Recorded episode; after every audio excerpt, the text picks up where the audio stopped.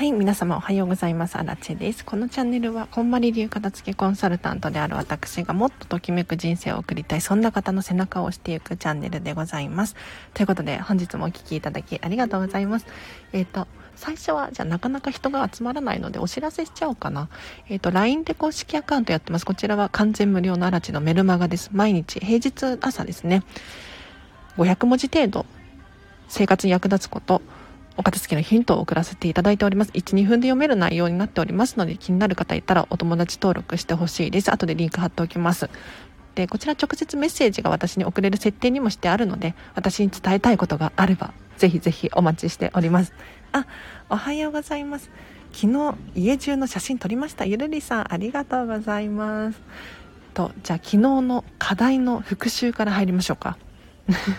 毎日平日朝はライブ配信をしておりまして1日1個課題を出しております。で昨日の課題何だったのかっていうと家中の写真を撮るです。もうね撮ったよっていう方が続出しておりまして私のところにね報告が来ておりますよ。いかがですか？あの自分の部屋の写真を客観的にこう捉えることによってもっと片付けないといけないなっていうモチベーションになったりとかあと片付けが終わった後に見返すのにもう頑張ったよねと。自分自身の自信につながりますのでぜひね今のうちに写真撮っておきましょう。はい。あロックさんおはようございます。今日もやっておりますよ。こんまり流片付けコンサルタントでございます。えっ、ー、と今日は10時40分くらいまでを予定しておりますが、ぜひ私に聞きたいことがあればコメントで教えてください。はい。もしくは、お片付けやったよっていう報告だったりとか、これこれやろうと思っていますっていうね、コメントしていただけると私がポロッとヒントを言う可能性がありますので、ぜひ教えてください。で、ちなみに昨日の課題、やりました？皆さん。写真を撮りましょうっていう課題だったんですけれど、でこれポイントがあってですねまず全体の雰囲気の写真を撮るお部屋の写真ですね。でさらに引き出しの中だったりとかクローゼットの中これ開けて撮るこれも大事です。やってくださいね。私も写真撮りました。引き出しも開けて撮りました。ということでチャカポコチャさん素晴らしいです。ありがとうございます。課題に取り組んでいただいて。どうですか？写真客観的にこう見てみて。なんか目で目視でこう確認する家と写真で撮った家って全然印象が違うと思います。はい。写真に撮ると片付いてきたと思っていたけどまだまだのものが多いなということが分かりました。おいい気づきですねゆるりさん。そしたらどうしましょうね。うん。さらにモチベーションが上がったんじゃないかなって思いますがいかがですか皆様？まだ写真撮ってないよっていう方いらっしゃったら、ぜひ写真撮ってください。あの、もうそんな嫌だよと。残したくないよって思うかもしれないんですが、これね、片付いちゃったら見返すことできないんですよ。自分の頭の中には残ってるかもしれないけれど、あの、目でね、目視でビフォーアフターしっかり分かった方が、もうやりがい達成感にもつながると思うので、ぜひね、ちょっと写真撮ってみてほしいなと思います。人間慣れちゃいますもんね。周りの人から見えたらこう見えるのかと思いました。ということでそうなんですそうなんです。やっぱり写真撮ると客観的になりますよね。うん。素晴らしいです。ありがとうございます。でちなみに今日の終わりにもですねもう一個課題を出そうと思ってますので是非取り組んでいただきたいなと思います。自分で恥ずかしくなります。誰にも見せたくない写真です。じゃあ大切にちょっと鍵かけておきましょうか ねいやでもねこれ片付け終わったら笑い話になりますようんこれ見て見てって見せたくなっちゃうくなると思いますうん。片付けコンサル仲間でもね、やっぱり自分の片付ける前の写真撮っておいてよかったっていう人いっぱいいます。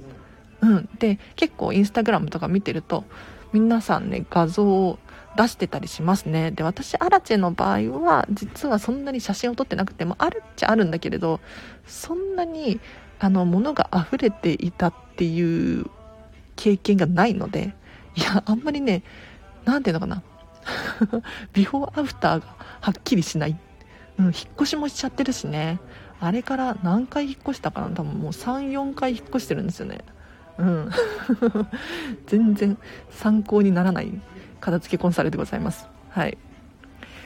おはようございます。昨日のアーカイブまだ聞けてなくて写真撮るの怖いってことでテープさん写真撮ってください。もしかしたらテープさんでも以前に写真撮ってるかもしれないんですがもう一回撮ってみません？うん。全体の写真とあと引き出し開けてとか。の写真を撮っていただけるとまたねちょっとやろう頑張ろうっていうやる気になったりとかお片付けの卒業した後とかにも見返したくなりますのでぜひね画像動画で残しとくっていうのもいいかもしれないですね。はい。皆様取り組んでいただいてっていう感じですね。今日の後半も、えーと、今日の課題を出しますね。今日金曜日だから明日土日になっちゃいますね。えっ、ー、とじゃ課題の報告は月曜日お待ちしておりますよ。写真撮り出したら楽しくなりましたよっていうことで楽しかったですか？うわ嬉しい。いや私もね撮るの楽しいんですよ。あの実際に片付けのレッスンをする時に写真撮りました？と。撮ってください。撮りましょう？ってどんどん写真をね一緒に撮っていくんですよ。で撮るとあなんかね皆さん気づきがあるみたいで嬉しいんですよねこれが。皆さん勇気出して行動しててすごいですっていうことなんですけれど本当すごいですよね。いや写真家のね部屋の写真を撮るってなかなか勇気いると思います。よっぽど綺麗とか美しかったら別かもしれないけれど。ね全体の写真ですよしかも。なんか一部とかじゃないです。うん。客観的にやっぱりね見てほしいのでお部屋を。写真撮りましょう。最終的に笑い話になるようなるといいですけどねってことでチャカポコチさんなります。めっちゃなります。というかこれを目標にするのいいかもしれないですね。笑い話にしなきゃいけないみたいな。ね絶対できますよ。ありがとうございます。あなおさんおはようございます。今日もお聴きいただきありがとうございます。あ香りプリンさん。いやおはようございます。私はこんまり流片付けコンサルタントでございます。えっ、ー、と私にね聞きたいことがあればぜひぜひコメント欄で教えてください。今日は10時40分くらいまでを予定しております。はい。この機会にねお片付けのお悩みとかどんどん解消していってときめく人生一緒に送りましょう。楽しいですよ。でお片付けがもう得意だよっていう方だったりとかもう終わったよっていう方もですね私にちょっとね何か聞きたいことがあるかもしれないのでこんまり流片付けコンサルタントって何とかもっとときめくにはどこを磨けばいいですかとか聞いてみていただければいいなと思います。向上心が皆さんみなぎっているほんと笑い話になった時はみんなときめきの人生になってますよねって本当にそう。テープさんありがとうございます。間違いない。まさしくそうなんですよ。いやなんかね私の片付けの卒業生とかもみんな言いますよ。これがこうなったんだよ。すごくない？みたいな。もうね本当にキラキラね楽しいときめく人生を送ってる方いますのでちょっと写真撮りましょう。本当に。これがこうなったっていうのをなんかね家族だったりとか友達とかに見せたい人続出してるのでうん、おすすめです。撮るアングルとか上手になった気がしますってことで、いいですね、撮るアングル。うんうん、おすすめですよ。やっていきましょう。おはようございます。福岡はお片付け日和です。なんと、こちら横浜もですね、お片付け日和でございます。ありがとうございます。吉弘さん。多分全国各地今日はお片付け日和、要するに雨ってことですね。はい。なかなか外出もできないし、ね。ちょっと暇だなとか時間あるなっていう方が多いんじゃないかと思いますがそんな時はお片付けですね。でお片付けすると何がいいかってその後の人生が豊かになっていくんですよ。例えばお家で仕事をするっていうのも場合もすごく集中できるお部屋が完成しますしご家族で、ね、一緒にご飯食べる時も楽しく過ごせるわけじゃないですか。そしたらやっぱりお片付け先に優先順位高めにやっていくべきなんですよ。うん、どんどんやっていきましょう。みんなでときめく人生目指しましょう。あ、素晴らしい、嬉しい。いや、私もときめく人生目指してて、目指しててて、結構来てると思うんだけれど、もっと磨きをかけたいんですよ。うん。だから、ここでね、皆さんと楽しくね、お片付けを通して、ときめく人生、これサポートできたらいいなと思って。いや、楽しいですね。ありがとうございます。ちなみにちなみにちょっと自慢話してもいいですか？実はね3日くらい前にリビングのダイニングテーブルのお片付けちょっとね上がねあのみんなのものでごちゃごちゃしちゃってっていうレターを頂いてたんですよ。でそれをですね昨日の夜中多分10時くらいかなって思うんですけれど返信したんですね。ダイニングテーブルはこうやってこういうポイントがあるので片付けましょうっていう感じで多分2 3 0分くらい喋ったんじゃないかなと思うんですけれど返したところすぐに返事が来てですね。すぐにお礼のレターが届いてめちゃめちゃ長文なんですけれど 何て書いてあったかっていうとあれから1時間片付けしましたと。びっくりじゃないですか。私多分10時くらいにレター返したんですよ。だから多分 10, 10時過ぎてたと思うんだけれど そこから1時間やったってことは多分もう夜中ですよね。真夜中。深夜に1時間やってどうなったかっていうとゴミ袋2袋分減りましたと。いやもう衝撃。なんかめちゃめちゃ感動嬉しくなりました。いや喋ってよかったなって。いやこれだけで変化が起こるってすごいことだと思うんですよ。うん。なんか私がすごいんじゃなくって皆さんが本当にすごい。お片付けやりたくってでもどうしたらいいかわからない。けど行動に移せてる。これが本当にすごくって私もね私の自慢話なんですけれど。感動しました。もしかしたら今日も聞いてらっしゃるかもしれないんですが嬉しかったです。ありがとうございます。こういう嬉しい感想のレターとかぜひ送ってください。うん。なんかあの皆さんでこういう情報をシェアするとお互いモチベーション上がると思うんですよね。あ何々さんも頑張ってる頑張ろうとかうん。あ今日も荒地さん喋ってくれてるやったみたいな感じで。これ口コミのパワーとか本当にすごいんで是非ねあの報告お待ちしております。みんなきっかけさえあればできるんですかね？ってことでゆるりさん本当にそうなんですよね。いやお片付けに関しては本当にそれだと思います。きっかけがないっていうのが問題かもしれないですね。これ深刻です。なんかお片付けってやっぱりそのご家庭ご家庭で学んでいくものだったりするじゃないですか。ただご両親がお片付け得意とか苦手とか何ていうか習ったことがないとかいろいろ差があってここによってお子様もお片付けがやっぱりつられていってしまうなっていうのがあるので、うん、お片付けきっかけ必要ですよね。だかちゃんと正式に習ったことありますか？お片付けないですよねうんだから、まあ、家庭科の授業で習うとか、まあ、学校の授業学生大学生で習う社会人になっても習うことできると思うんだけれどやっぱりねお片付けの方法を知ってるっていうのがすごい強みだと思いますよ。うん、私もこのチャンネルで毎日毎日配信しているんですけれど皆さんもだいぶ頭の中にお片付けってこうやるんだっていうのが染みついてきたんじゃないかなって思うんですよ。要するにとにかく自分が好きなものを選んでいく、うん、で収納は後回しに考える。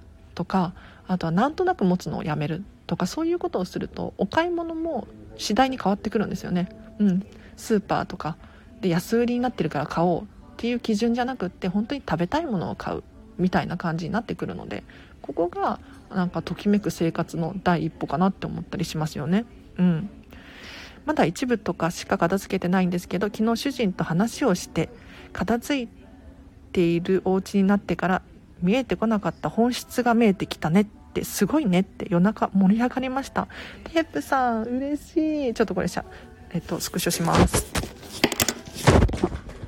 やばいボールペン落とした。ありがとうございます。素晴らしい。そうなんですよね。いやお片付けし終わると次のステップに入っていく感覚あります。本当に。なんか今まではごちゃごちゃで何て言うのかな物に埋もれて本来の自分すら見つかってない状態。それがお片付けが終わると本当の自分が見えてきてじゃあここから何をしようか。何を解決していこうか。何をしたいんだろうか。ここに入っていくことができるんですよ。だから本当に何かやりたいこと。例えば私の片付け卒業生で着物をねやりたかったっていう風に言ってる子がいて着物着たいって言ってたんですよ。そしたら片付け終わったら着物着れるようになったって言ってたんですね。でそんなあの高い着物とかじゃなくってお友達同士でこうなんかね着物好きの人がいるらしくってやってるっていう風に言ってたんですがこれもやっぱりお片付けが終わってないと着物って大変だからね。うんできなかったっていう風におっしゃっててなんか何かこうモヤモヤとやりたいことがある英語の勉強したいなとか転職したいなっていうふうに思っている方いらっしゃるかもしれないんですけれど実際に行動すべきポイントってもしかしたらお片付けが先かもしれないです。お片付けをすることによって自分が明確になってよりいい出会いがあったりとかいい行動につながったりとかするんじゃないかなと思いますね。テープさんありがとうございます。素晴らしいですね。いや見えてこなかった本質見えてきたんですね。嬉しい。いやこれどんどんじゃあ磨きをかけてさらにときめくときめきファミリーでいきましょう。ねいいですね。あリリーさんこんにちは。方法を知ってるのは強みですね。器用で容量がいい方が多いです。お掃除上手。ね。え嬉しい。ありがとうございます。そう方法を知ってるだけで全然違うと思います。なんか今まではお片付けってもうなんかやらなきゃいけないとかとにかく捨てればいいとかうん。とにかく収納すればいいとかこういうふうに考えがち。私もねかつてはそうでした。うん。ただそうじゃなくってお片付けのポイント私もこのチャンネルで毎日言ってますけれどときめくものを選びましょうと。で明らかなゴミはもうさっさと手放す。そうすることによってお片付けってねできるんだって。これ誰でもできますよね。うん。なんか結構お片付けのお悩みで多いのはやり方が分かりません。最初何したらいいんですか？これが多いんですけれどうん。まずは明らかなゴミを手放して自分のときめくものを残していく。でなんとなくのものどうしましょうって考える。これがお片付けですね。はい。いや皆さん徐々に徐々に成長してますね。嬉しいです。こうやってどんどん広がっていくのをちょっと願っているんですけれど皆さんときめく人生を送る仲間を増やしていきましょう。いいなここのグループ。嬉しい。はじめ全ての始まりはお片付けからですね。テープさんそうなんですよ。本当にそう。なんかもともと例えばめちゃめちゃ綺麗な家に生まれたとかだったら話は別かもしれないけれどまずはお片付けだと思う。私もその通りだと思います。なんか私のアラチェの場合は本当に人生モヤモヤしていて何がしたいんだろうと。なんかやる気だけはあってモチベーション高いのに実際行動に移せてなかったんですよね。でそこでじゃあ何をやったらいいのかなってなんか人生の旅に出たりとかしてたんですけれど。お片付けしてみたんですよ。そしたらあこれかって。うん。これこういうことがしたかったんだみたいなのはすごくビビッときて。今に至ってるんですよ。だからぜひねあの全てはお片付けが終わった後に人生が始まります、はい、本来の自分らしさを取り戻せると思いますのでぜひ皆さんもそういうねときめきライフを送ってほしいので一緒にやっていきましょう。うんでわからないことがあったらこのチャンネル平日朝はライブ配信していますのでぜひご参加いただいてですねコメントしていただいたりとかあとレター匿名で質問を送れますね。こちらは随時募集しておりますので送ってみてください。はい。我が家も主人と今日話をしました。家だいぶ片付いてきたことに気づいてるって聞いたらえー、前より減った気もするって引き出しとか押し入れの中をたくさん片付けたのでまだ目にはあまり見えてないようです。ゆるりさん大丈夫です。大丈夫ですよ。ね、でもすごい素晴らしいですね。結構減ったんじゃないですか？押し入れの中。いいですね。あのねお片付け確かにそうなんですよ。うん、目に見えてわからないとちょっとモチベーション低くなっちゃったりとかするんですがこれ昨日のね夜中にも話したんですけれどお片付けあるあるでお片付けって最終的にすっきりするんです。うん。これ申し訳ないけどだんだん減ってるなっていう風に確かに思う場所だったりとかもあるかもしれないです。ただ最後の最後にようやくしっくりくるんですよね。なのでお片付けの最中にちょっと散らかっちゃったとかなんかしまう場所がなくなってしまったとかそういう現象が起こることもあります。うん、で目に見えてすっきりしてこない場合もあります。ただね本当に、えーと、全てのものの量をちゃんと自分にぴったりくるサイズこれにすることによって最終的に収まりがいいようになるんですよ。なので是非まずはお片付けをして物を手放していく減らしていく。でそこから収納を考える。で最後収納を考えると結構しっくりくるんじゃないかなって思いますのでルリさん大丈夫です。安心してください。多分最終的にはねご主人もきっと「あすっきりしたね」って言うと思いますよ。嬉しい。ありがとうございます。中に収納されてたものとかを整理してもそこはうちも気づいてないです。中に収納されてたものとかを整理してもそこはうちも気づいてないです。なるほどね。やっぱりなんかよく使ってる人が気づくかもしれないですね。キッチンとかご主人があんまり手をつけてないよみたいな場所に関してはビフォーアフターがうんわからない場合もあるかもしれないです。うん。ただねあのお片付けで大事なポイントっていつも言ってるんですけれど 自分なんですよ。自分。本当にもう自分が良ければいいんですそれでゆるりさんもテープさんも皆さんももう自分のときめきでねいやすっきりしたって自分が思えればいいじゃないですか で確かにあのご主人とかにもね気づいてもらったら嬉しいかもしれないけれどそれはまたちょっと後回しにしてうんまずは自分を喜ばせてあげるこれですね。はい。あ、小杖さん、ありがとうございます。こんにちは。ということで、ありがとうございます。今日も、こんばり流片付きコンサルタントライブ配信してます。今日は10時40分くらいまで予定しておりますので、ちょっと噛み込み。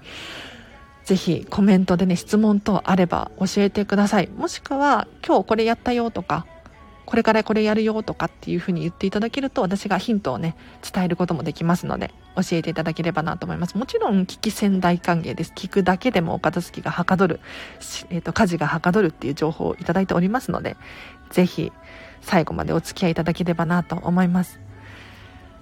なかなか気づかないですよね。こんなに使いやすくなったんだよって言ってやりたい。ゆるりさん。ねえ。自慢したいですよね。私もさっきちょっと自慢しちゃったんだけれど。ね、気づいてほしいですよね。いや、わかる。でも、あんまり人に期待しちゃうと、それも自分にストレスになっちゃうので、注意かもしれないですね。うん。なんていうのかな。ご主人がこれに気づいてくれるだろうとか。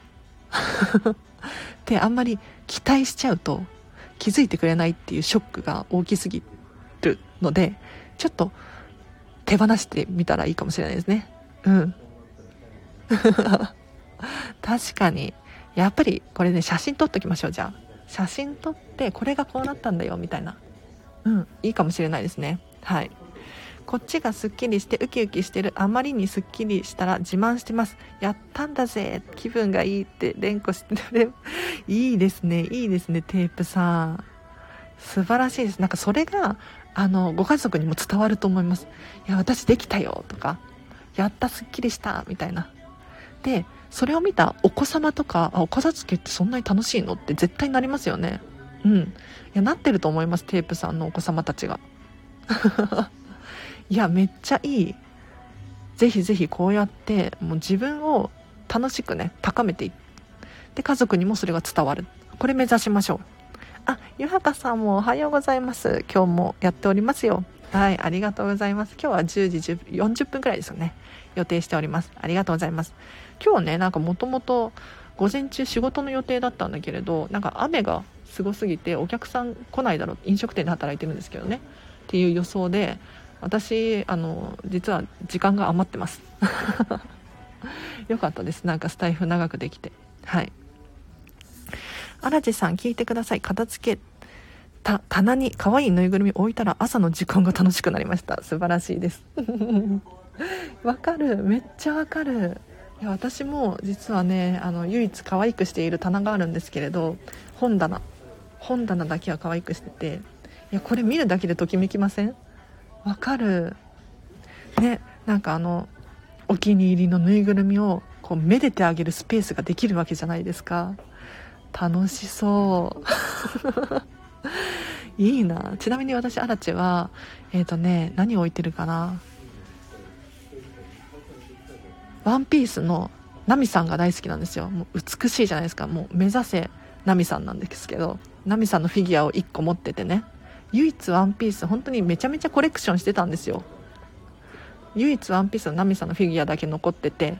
それを飾っているのとあと知ってる人いるかな、えっと、ディズニーが私大好きなんですけれどカーミットっていうカエルのキャラクターがいるんですよ、うん、はじめ社長のカエルって言ったら伝わるかな？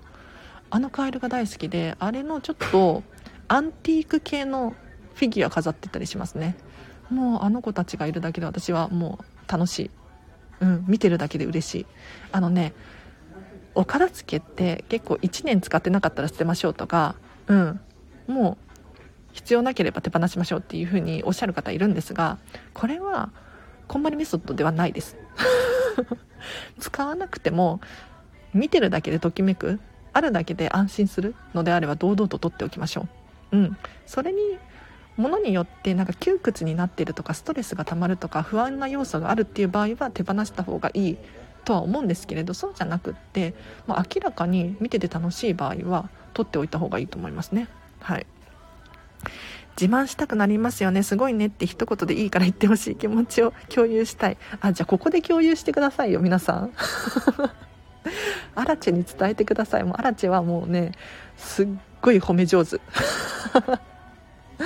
いやだからもうここで共有しましょう。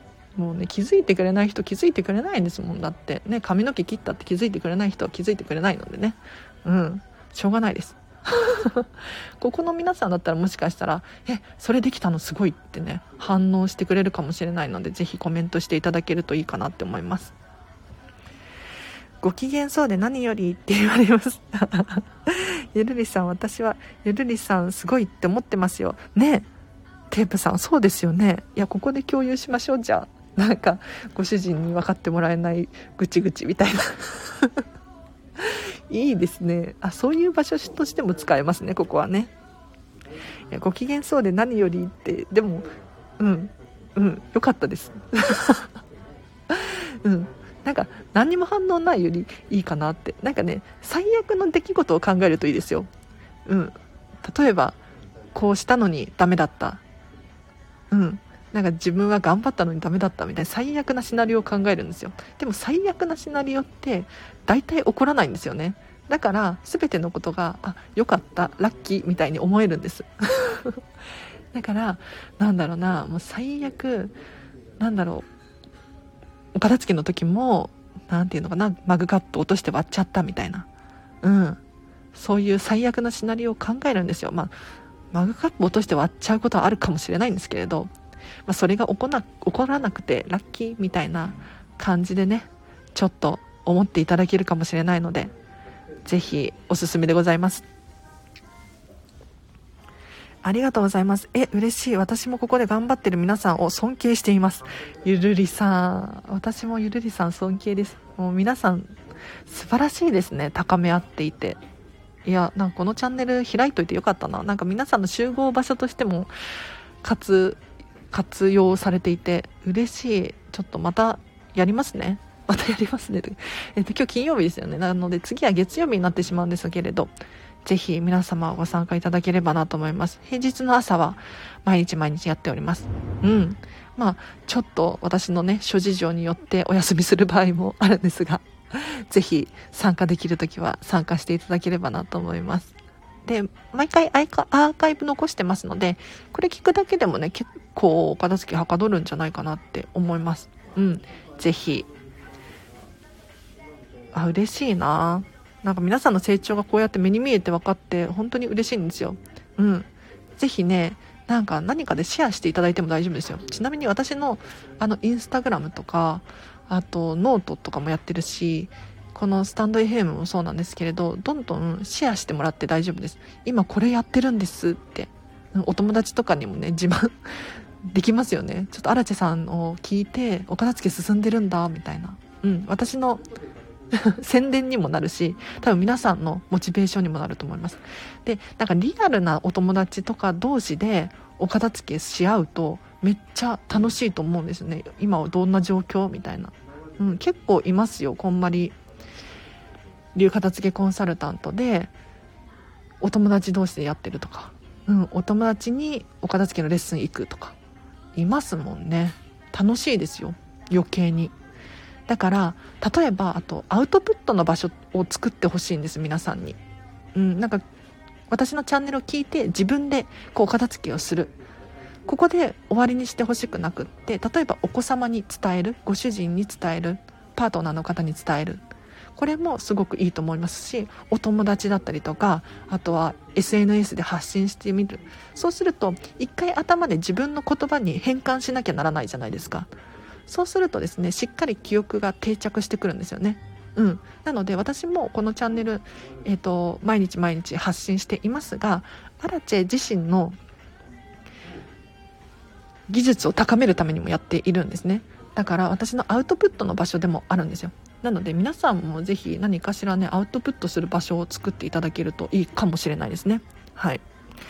荒地さんはもちろんですが皆さんのおかげで体が家事や片付けに動くんです。今も冷蔵庫取り掛かってます。あチャカポコ茶さん。冷蔵庫取り掛かってますか？じゃあ冷蔵庫のヒントを出しましょう。うん。でもヒントと言っても毎回同じような内容になってしまうんですがまずは全部出してください。これがね大変だよって思うかもしれないんですがやってほしいです。であの冷蔵庫の場合はあのちょっと冷やさなきゃいけないので全部出すと時間がかかっちゃうってなるとまずいので引き出しごとに全部出すとかちょっとエリアごとに全部出すとかしていただけるといいかもしれないです。で、えー、と賞味期限切れてないかなとかちょっと乾燥していないかな食べれるかなみたいなチェックをする。うん。で調味料とかねこういうのも入ってますよね。こういうのも出して1個ずつチェックしてちょっと拭いてあげるといいかもしれないですね。うん。えっ、ー、と棚の中を拭いたりとかあとは何だろうな牛乳パックの裏を拭くとか。綺麗に保つっていうのがすごく大切です。で全部出していただいたら、まあ、ときめきチェックっていうのかな。食べるのか食べないのか。うん。これって買ったけどそういえば最近使ってないなとか。あるんですよね意外とね。賞味期限はまだ大丈夫なんだけれど、うん、飲んでないお酒があるとか結構ありますね起こりますね。で捨てるのもったいないじゃないですか食品って、うん、で明らかにちょっともう食べれないっていうものは捨てちゃって大丈夫だと思うんですけれどお酒だったりとかなんだろうな塩だったりとかこういうの捨てがたいですよね。どうしたらいいかっていうと、まあ、違う用途で使うっていうのがありかなって思います。例えば、まあ、お酒も飲むだけじゃなくてお料理に使ったりとかお菓子作りに使ったりとかできますよね。あとはそうだな、えーと、お風呂の中に入れたりとか、うん、お塩とかもそうですね、うん、なのでこういうふうにちょっとね Google で検索していただくともしかしたらいろんな方法があるかもしれないので減らすことが可能かもしれないです。で冷蔵庫の収納もやっぱり立てることを意識してほしいんですよ。なんかついつい上に重ねちゃったりとかしがち？なんだろうな。例えば野菜も人参の上にこうトマトが乗っててキャベツが乗ってて。そうすると一番下の野菜が見えなくなっちゃうのでなるべく立てれたら立てるっていうのがおすすめです。立てることによって何がいいかっていうと一発で引き出し開けた瞬間に何がどこにあるのかっていうのが把握できるんですよ。だから例えばそうだなファイルとかをしまうボックス収納みたいなのあるじゃないですか。もしこういうのが余ってるっていう場合は冷蔵庫の中に入れちゃって立てる収納を意識するといいかもしれないです。どうですかね。でやっぱり立てることによって空間が最大限に利用できるんですよ。要するにこう縦の上の方の隙間が空きがちなんですね。ここを埋めてあげることによって冷蔵庫だったりとか、まあ、引き出しもそうなんですけれど最大限に使うことができるので結構えっ、ー、と入ります。あこんなに入るんだって。なのでタッパーを使ってこうちょっと重ねてあげる。とか引き出しを作ってあげる。なんかちょっとボックスを入れてあげるとかすると結構ね収まりが良くなったりしますね。はい。冷蔵庫ってごちゃごちゃしがちですよね。私も昨日やりました。おゆるりさん素晴らしいです。嬉しい。皆さんなんか結構やってますね。私の想像以上にもしかしたらお片付け進んでる？嬉しい。ありがとうございます。冷蔵庫はねもう定期的にやらないと。うん。なんか意外と汚れてきます。本当に。だからもう一回全部出して拭いて。うん。でまだ食べれるかなチェックして。であそういえばこれあったんだったっていうのは積極的に先に使ってもらう。で手放していくっていうのがいいかもしれないですね。あとはお買い物をするのを回数を減らすっていうのもいいかもしれないです、うん、とりあえずあるものだけを食べるとか。そうするともう必然的に減りますしその後次にお買い物をしようってなった時は多分心の底から食べたいものを買うと思うんですよ。うん。おすすめです。ジャムがいつも2週間で使い切れないです。もったいない。ジャムって賞味期限2週間なんですか？私ジャム買わないんでよくわかんないんですけど。え砂糖漬けなのに2週間なんだ。そうなんだ。私もそれ悩んでます。毎日パン食べるわけではないしみんなどうしてるんだろう？ジャムどうしてるんですかね？多分 Google で Google 先生に聞いてください。ジャムの使い方とかいっぱい出てくると思います。うん。なんかパンに塗るだけじゃなさそうですよね。なんかお料理とかにも使えそう。なんか私飲食店で働いてるんですけれど何ていうのかな。お料理に結構なんだろうジュースを入れたりとかあとはジャムジャム系も入れたりとかしてますもんね。うん。なのでもしかしたらいろいろと使い用途があるかもしれないです。冷蔵庫暖入れる蔵庫物暖房これちょっと変換ミスかな？一気に出して溶けちゃうと思う危機感で手早く 手が早く動きます。いいですね。あ冷蔵庫にだ冷蔵庫のものあここに点あちょっと分かりました。すいません。段ボールに一気に出して溶けちゃうと思うと危機感で手が早く動きます。いいですね。これリミットがあるとね人ってねはかどるんですよ。何でも。なんか時間に迫られるともう例えばテストとかそうですよね。テストの前日に勉強やらないとみたいな。なりますよね。私もそういうタイプだったのでめっちゃわかるんですが期限を作ってあげるとはかどるのでおすすめです。いいですね。立てて収納引き出しを作るふむふむ段ボール案すごいっていうことで。ね。そうなんですそうなんです。冷蔵庫れね全部の収納がそうです。でもテープさん。ちょっと意識してもらいたいんですけど全部立てる。でちょっとね引き出し作ったりとかタッパーに入れてみたりとかボックスに入れてみたりするとすっきりするんですよ。でさらにそのボックスの中もちょっと仕切りを作ってあげると中がごちゃごちゃしてこないのでね見た目がすっきりします。おすすめです。パンは毎日でないのと気分によるんですよね。ということでテープさんそうですよね。あちょっとこれ参考になるかわかんないんですけれど私アラチェの場合は結構ちっちゃいサイズのものを買うようにしています。何でもそうですね。なんかあのもちろん時と場合によるんですが初めて食べるものだったりとか初めて使うものだったりとか少量タイプのものを選ぶようにしています。で確かにコストは高いしお金がかかる。けどこうすることによって失敗がないんですよね。うん。なんだろう。一回使ってみたはいいけどやっぱり違かったっていうパターンありません？でこれ食品結構あるんですよ。なんか作ろうと思ったけどパン作ってみようと思った。けどその材料が余っちゃってるみたいな。うん。それってもったいなくないですか？だったら逆に少量タイプを最初に買っておいたら捨てるっていうこともないしうん。1回分だけ使うっていうのお試し感覚で買うっていうのはいいかもしれないですね。なのであのお買い物をする時にもしかしたらちっちゃいタイプのものを買うと逆にお得パターンもあるのでぜひやってみてほしいなと思います。うん、でもしねそれが気に入ったら次は大きいものを買うっていうのも全然 OK ですよねなので最初はちょっとコスト高いかもしれないんですけれど少量パック買ってみましょうゆるりさんさすがです。比較的定期的にやらないと忘れる食材が無駄にしないようにまめに点検しなきゃと思います。ジャムわかります。2回使ったきりで無駄になりました。あ、ジャム無駄にしてる人結構いるんですね。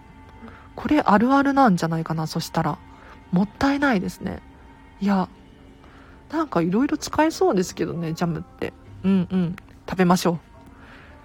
ジャム小分けパックで売ってほしい。ジャムマーガリンみたいなのは売ってるんだけどジャムだけで売ってほしい。確かに。私パンをね食べないのでジャムも買わないんですよ。あでもこの間梅ジャム自分で作りましたね。うん。あれどれくらいで食べきったんだろう。なんかヨーグルトに入れたりとかしました。うん。ヨーグルトに入れたりあと何で食べたかな。覚えてない。や多分ヨーグルトだけかもしれない。はい。ホテルのやつみたいなスーパーに欲しいですよねジャム。あちっちゃいのありますよねホテルのね。1回分使い切りみたいなタイプ。あれもしかしたらなんかスーパーだとやっぱりね小分けのやつ買う人ってなかなかいないかもしれないけどアマゾンとか楽天とかちょっと高くなっちゃうかもしれないけど売ってるかもしれないですよね。あ、あこさん、こんにちは。ありがとうございます。今日ね、10時40分くらい予定しておりますが、こんまり流片付けコンサルタントに聞きたいことがあれば、ぜひぜひコメント欄で教えてください。あ、あこぴさんもおはようございます。今日もありがとうございます。今ね、ジャムの話で盛り上がってました。いや、ジャムが使い切れないんだよと。無駄にしちゃうんだよっていう話をしていてもしかしたら Google で検索するといろんな使い道が見つかるかもしれないよなんて話をしてましたね。あとはもしくはなんかジャムじゃない方法を考えてみたりとかいいかもしれないですね。私バターが好きであのバターはよく買いますね。うん。あとは何だろう。しょっぱい系でもいいかなって。なんかジャムを塗らなきゃいけないみたいなルールはないんですよ。ちょっと気持ちを変えてね、チーズ乗せてみたりとかもいいかもしれないですね。あったいちごアマゾン。あ、テープさんさすが。早い。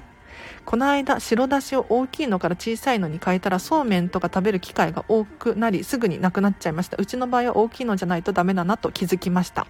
いやこの気づきが大事なんですよチャカボコチャさん。素晴らしいです。うんうん。だから次は失敗しないじゃないですか。でちゃんとそれを頭の中に入れておく。そしたら次買い物する時失敗しないですよね。うん。なので白だしは大きいもの。ジャムはどうしましょうみたいな感じですね。はい。やっぱりネットで探すしかないですかねっていうことで。ねでも、まあ、スーパーにもよるのかもしれないですね。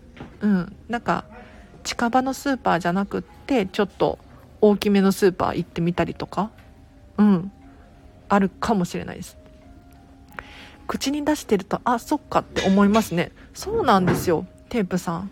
いや私アラちゃんもそうなんですけどなんか喋っててあそうだよなって 自分に言い聞かせてたりとかします。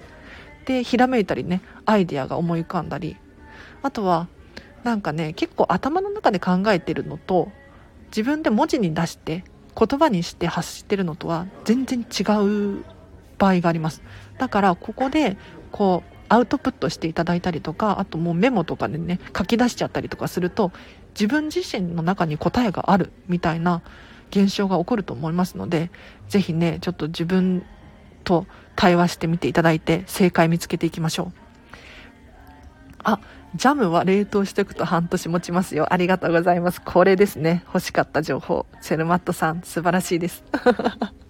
じゃあ、皆さん、大きいジャムを買って、小分けにして、冷凍庫入れたらいいんじゃないですか？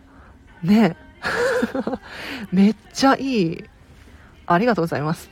確かに冷凍できますよね、絶対。砂糖多いし。うんうん。ありがとうございます。冷凍もできるんですね。ってことで。ね。いや、私たちが欲しかった情報はこれなんですよ。ありがとうございます。あ、レコーダーさんおはようございます。今日ね、10時40分くらいまでを予定しておりますが、ぜひぜひコメント欄で質問を送ってください。まだまだ答えられますね。マイサイズを見つけるのが大事ってことですよね。あこさん、その通り、本当にその人それぞれなんですよ。なんかご家族の状況もそうだし、えっ、ー、と、習慣、生活習慣も違えば価値観も違うので、やっぱりね、自分自身、ご自身の中にそれぞれに答えがある。もう10人いたら10人に正解が違うんですよ、片付けって。だから私このチャンネルでは申し訳ないけれど、いつもね、ヒントは出すんですよ。ただ、答えはアラチェで持ってませんと。皆さんが持ってますので、よくよく考えてくださいっていうふうに伝えるんですね。これ一見なんか手放しにしているように感じるかもしれないんですが、そうじゃないんですもん。本当にその通りで、なんか、ね、田舎に住んでる人と都会に住んでる人とではやっぱり価値観違いますよね。でさらに一人暮らしの人と家族、大家族の人とは全然違うわけですよ。だから皆さんの正解を見つけていきましょう。あこさんありがとうございます。瓶からジップロジップロックに入れ替えて冷凍します。いいですねチェルマットさん。なるほど。これはいい情報です。牛乳に瓶ジャムを入れると美味しいですけど体重増えてしまいそう。増えそうですね。確かに。ごくごくいっちゃいそうですね。それはまずいかも。でもまあたまにはね。たまにはいいんじゃないですか。それ我慢するのも良くない。体に悪いと思うんでストレスが一番良くないですよ。調味料小さいものにしてちょっと質のいいものを買うようにしたらめちゃめちゃときめきの味になりました。お惣菜がお店の味。あ素晴らしい。テープさん。嬉しい。そうなんですよ。なんかあの私も調味料とかめっちゃこだわってて結構安いものを昔は買ってたんですがそうじゃなくってなんか質にこだわるっていうのをするとなんか体も楽しいし嬉しいし味も美味しいし昨日は私めちゃめちゃ感動してたんですけどえ安いですよ。正直めっちゃ安いんですけどナスをバターで炒めて塩かけて食べたらもう感動してました。もうこれこれ変な居酒屋行くよりこれでいいとか言って妹にね何度も何度も叫んでましたよ。ただバターもめっちゃこだわっててニュージーランド産のグラスフェッドバター。牧草飼育の牛さんのねバターを買っていてあと塩もちゃんと海塩海の塩を使ってるので何ていうのかな。まあ美味しいですよね。でこれって安いじゃないですか正直。うん。なんかそんなになんだろうな。高級食材を使ってないのに全然満足できるんですよね。これは例えばなんとなくカップラーメンでいいかとか、まあ、カップラーメンも美味しいですけどね。うん。そういうのを選ぶよりかは全然ときめき度が違うと思うのでぜひねこういう小さいものも変えていくといいかもしれないです。牛乳にも入れてみよう。なるほど。ってことで皆さんうわ嬉しいな。チェルマットさん参考になりました。ありがとうございます。本当に。ねチャカポコチさんも牛乳に入れると美味しいですね。ありがとうございます。ジャムコス個包装ん？個装風に冷製氷機とかに入れてみようかな。大丈夫かな？変わった味のやつで。個装はないし。うんうん。そうですよね。ちょっとやってみるといいかもしれないです。やってみてダメだったら諦めるみたいな。私このチャンネルでも結構言ってますが一回やってみて自分に合う合わないっていうのを把握してみる。これがいいかもしれないですね。リサーチ早いですね。賞味期限はどんな感じなんでしょうね。そのまま冷凍できるといいですね。ってことで。ね。本当にそうですよね。実行力ですね。ってことで。テープさんそうです。そうです。行動あるのみ。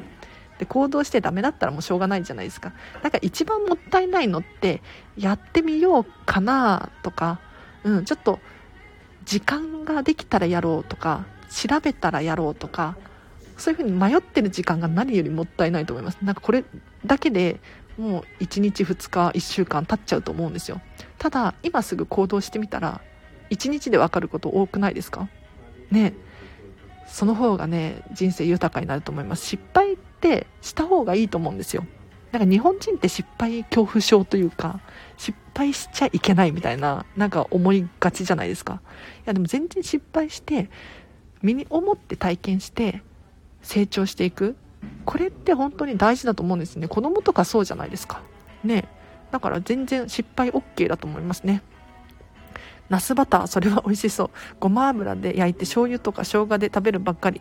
子供の口にも合いそう今度やってみますっていうことで。ありがとうございます。いやただただバターをひいて塩かけてナスに。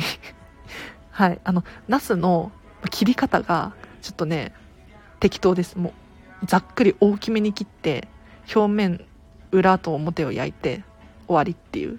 もう手抜き中の手抜きなんですけれど。美味しかった。またやります。もうねあのバターさえあれば私は何でも美味しいと思っていて。もうバターと塩ですね。うん。なんか私実は変な調味料持ってなくって基本的に塩のみで生きてます。あとは何だろうな胡椒とか。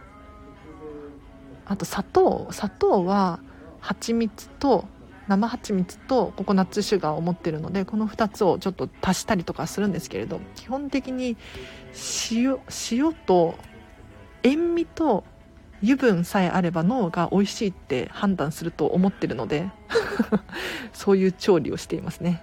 なんかあんまり調味料も持ちたくなくってうん嫌なんですよね。なるべく物を減らしたくてこんな状況になってしまいました。なので私お蕎麦大好きなんですがお蕎麦食べる時も出汁持ってなくって塩かけて食べてます。もう塩美味しいですよ。はい。皆様近いうちのレポートお待ちください。わレポート提出してください。はい。もうねお待ちしてますよ。あのレターで長文のコメントできますのでテープさんもしよければ私読み上げますので。送っていただけるといいかもしれないですね。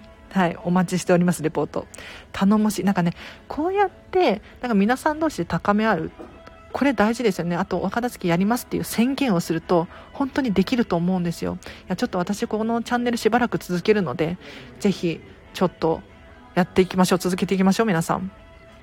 ナス美味しいですよね。ナス美味しいです。共感ありがとうございます。なんか最近ナスにハマっててナスって消化早いらしいですよ。うんナスとトマト。要するにナス科ですね。なんかお野菜の中でもナスの消化が早いからなんか夜寝る前とかに私食べたいんですけどなんか重いの食べるとちょっと胃がもたれるじゃないですか。だからナス食べようと思って 消化が早いからナス食べました。簡単だけど美味しそう。変な調味料笑ってくて。そう。なんかなんて言うんだろう。変な調味料なんだろうな。ソースとか。何入ってるんだろうって気になりません？ね。めっちゃ気になるんですよ。だからあんまりたくさん入ってるものって使いたくないなとかって最近思っちゃってて。もちろんあのお出かけした時とか外出外食した時とかは全然食べるんですけど家の中に持ち込むものは徹底しようって決めていてなるべく健康的なものを食べてます。はい。家ではね家だけです。うん。まかないとか全然選べないしうん。美味しいもの食べたいじゃないですか。なので外食は例外です。テープさんのレポ期待してます。皆さん期待してますよ、テープさん。私もじゃん断捨離のモチベーション上げるために聞きに来てます。ありがとうございます。あこさん。どうですか？モチベーション上がってますか？ね、ぜひ、お片付けの様子とか、ここでシェアしていただくと、皆さんも今日ね、そうだったんですけど、すごくね、高め合ってますよ。もちろん聞き戦も大歓迎です。あ、みんな頑張ってるな、私も頑張ろうってなれますので、おすすめでございます。ではでは、この辺でですね、今日の課題を出しましょう。はい。あのこれはあんまりここでは言ってなかったことかもしれないんですが片付けコンサルタントが必ずお家にお伺いした時にやることなので皆さんやってほしいですね。でもしかしたら知ってるよっていう方いらっしゃるかもしれないしやったことあるよっていう方もいらっしゃるかもしれないんですが今日の課題もう今すぐ取り掛かれますのでやってほしいなと思います。あ年末にすっきりする予定ですということであこさんいいですね。ちゃんと期限を決めてそのうちにやりましょう。うん。でその第一歩今日課題出しますので取り組んでほしいです。じゃあもうもったいぶらずにね。何かっていうと今日の課題皆さん今すぐやってください。お家にご挨拶です。急に怪しいの来たって思うかもしれないんですがやってください。お家に挨拶したことありますか？いや基本的にないと思いますけど。私アラチェはこんまり流片付けコンサルタントなのでこれをするのをおすすめしております。はい。あこさんお家にご挨拶です。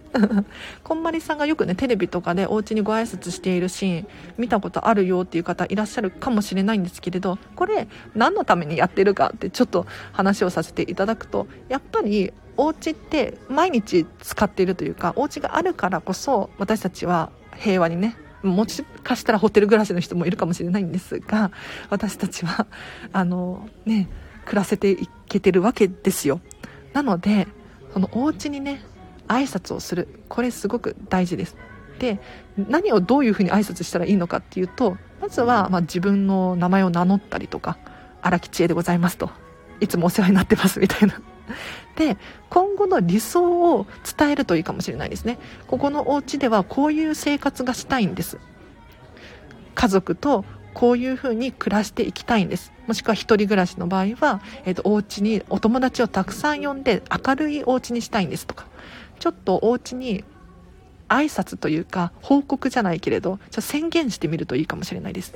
うん。そうするとすごくなんだろうな向き合うことができます。であ私って今までお家を大切にできてなかったなとか今までちょっとこのお家でね嫌な思い出が結構あるなとかお家に申し訳ないことをしてたなとかって 思う人いるんですようんだからちょっと1回1分でいいのでねあのお家に挨拶してみませんか？アダチェさんの挨拶前ど前動画で見たことあるけど髪が美しかったです。ありがとうございます。ね、お家に挨拶ないですよね、チェルマットさん。ちょっと怪しいこと言ってるって思うかもしれないんですが、これね、ちょっと、なんていうかな、どちらかというと、マインドフルネス瞑想に近いと思います。うん、ちょっと今の現状と向き合ってみて、自分とお家に集中する。そうすると、ちょっとすっきりするし、何か気づきを得ることができるかもしれないので、おすすめでございます。お家に宣言いいですよ。お家に挨拶新しい発想です。ありがとうございます、チェルマットさん。ちょやってみてください。はい。ちょっと私はここに住んでる何々と申しまして、いつもお世話になっておりますみたいな。ね、やってみてください。神社に行った感じですね。あ、そうです、そうです。あ、場所どこかとかありますか？ということなんですが、あります。そう、これ伝えなきゃですね。えっ、ー、と、お家の中心がいいです。中心っぽいところ。うん、基本的にリビングとかが多いかなって思うんですがなんかお部屋お家全体を見回してなんかちょっとこの辺かなって、まあ、ご自身が思う場所でいいです。大体中心がいいと思います。はい。でちょっと目つぶって見ていただいたりとかちょっとなんとなくね想像してみてもらったりとかしてお家に挨拶してみてください。なんか気づきがあると思います。はい。ということで今日の課題はお家にご挨拶でした。うん。ちょっとこれやってみたら報告お待ちしてます。また月曜日にね、ライブ配信するので、お家に挨拶してみたらこんな気づきがあったよとか、ちょっとやる気になったよとか、うん、言っていただけると嬉しいなと思います。はい。これはあの、私、アラチェもですね、必ずお片付けのレッスンに行った際はやることなんですよ。お家に挨拶してもいいですか？ってちゃんと、まあ、最初に断りを入れてね。突然やり始めたら怪しいので、うん、やりますね。で一緒にお客様とやったりします。そうすると結構ねすっきりしたりとかするらしいですよ。うん。でこんまりさんのネットフリックス見たことある方いますか？結構あの挨拶から挨拶の動画から入ることが多いんですけれどこのこんまりさんの挨拶がそれこそ神々しくってですね。うん。なんか片付けのレッスンを受けるお客様が泣いちゃうみたいな。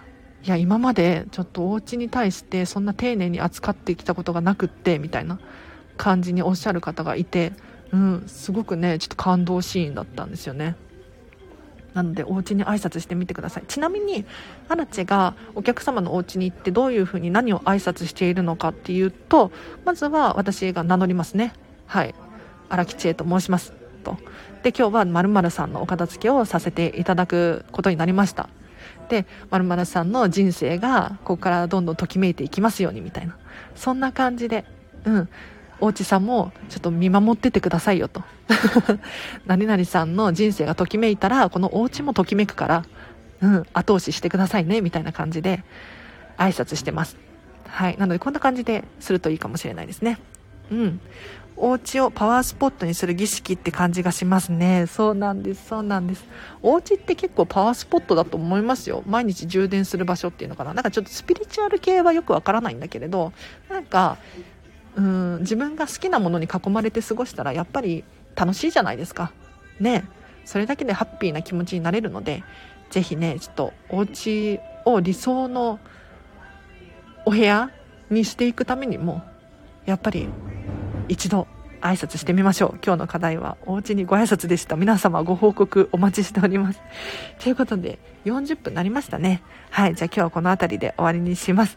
では皆様ありがとうございました。なんか今日も楽しかったですね。うん、なんかどんどん皆さんがお片付け進んでいるっていうのを把握することができて私も嬉しいです。ちょっと土日挟んじゃうんで、あれなんですけれど、まあ、土日も基本的に収録放送していますので、このチャンネルフォローしていただいて、また毎日毎日聞いていただけると、片付けバリバリはかどるんじゃないかなって思います。で、随時レター募集しておりますので、今日のご意見、ご感想だったりとか、課題やったよっていう報告だったりとか、質問ですね。今日これやったんだけれど、ラチさんわからないんですよ、と。うん、何でも結構です。長文のね、レター大事、だ、だ、大変ウェルカムなので、ぜひ送っていただければなと思います。はい。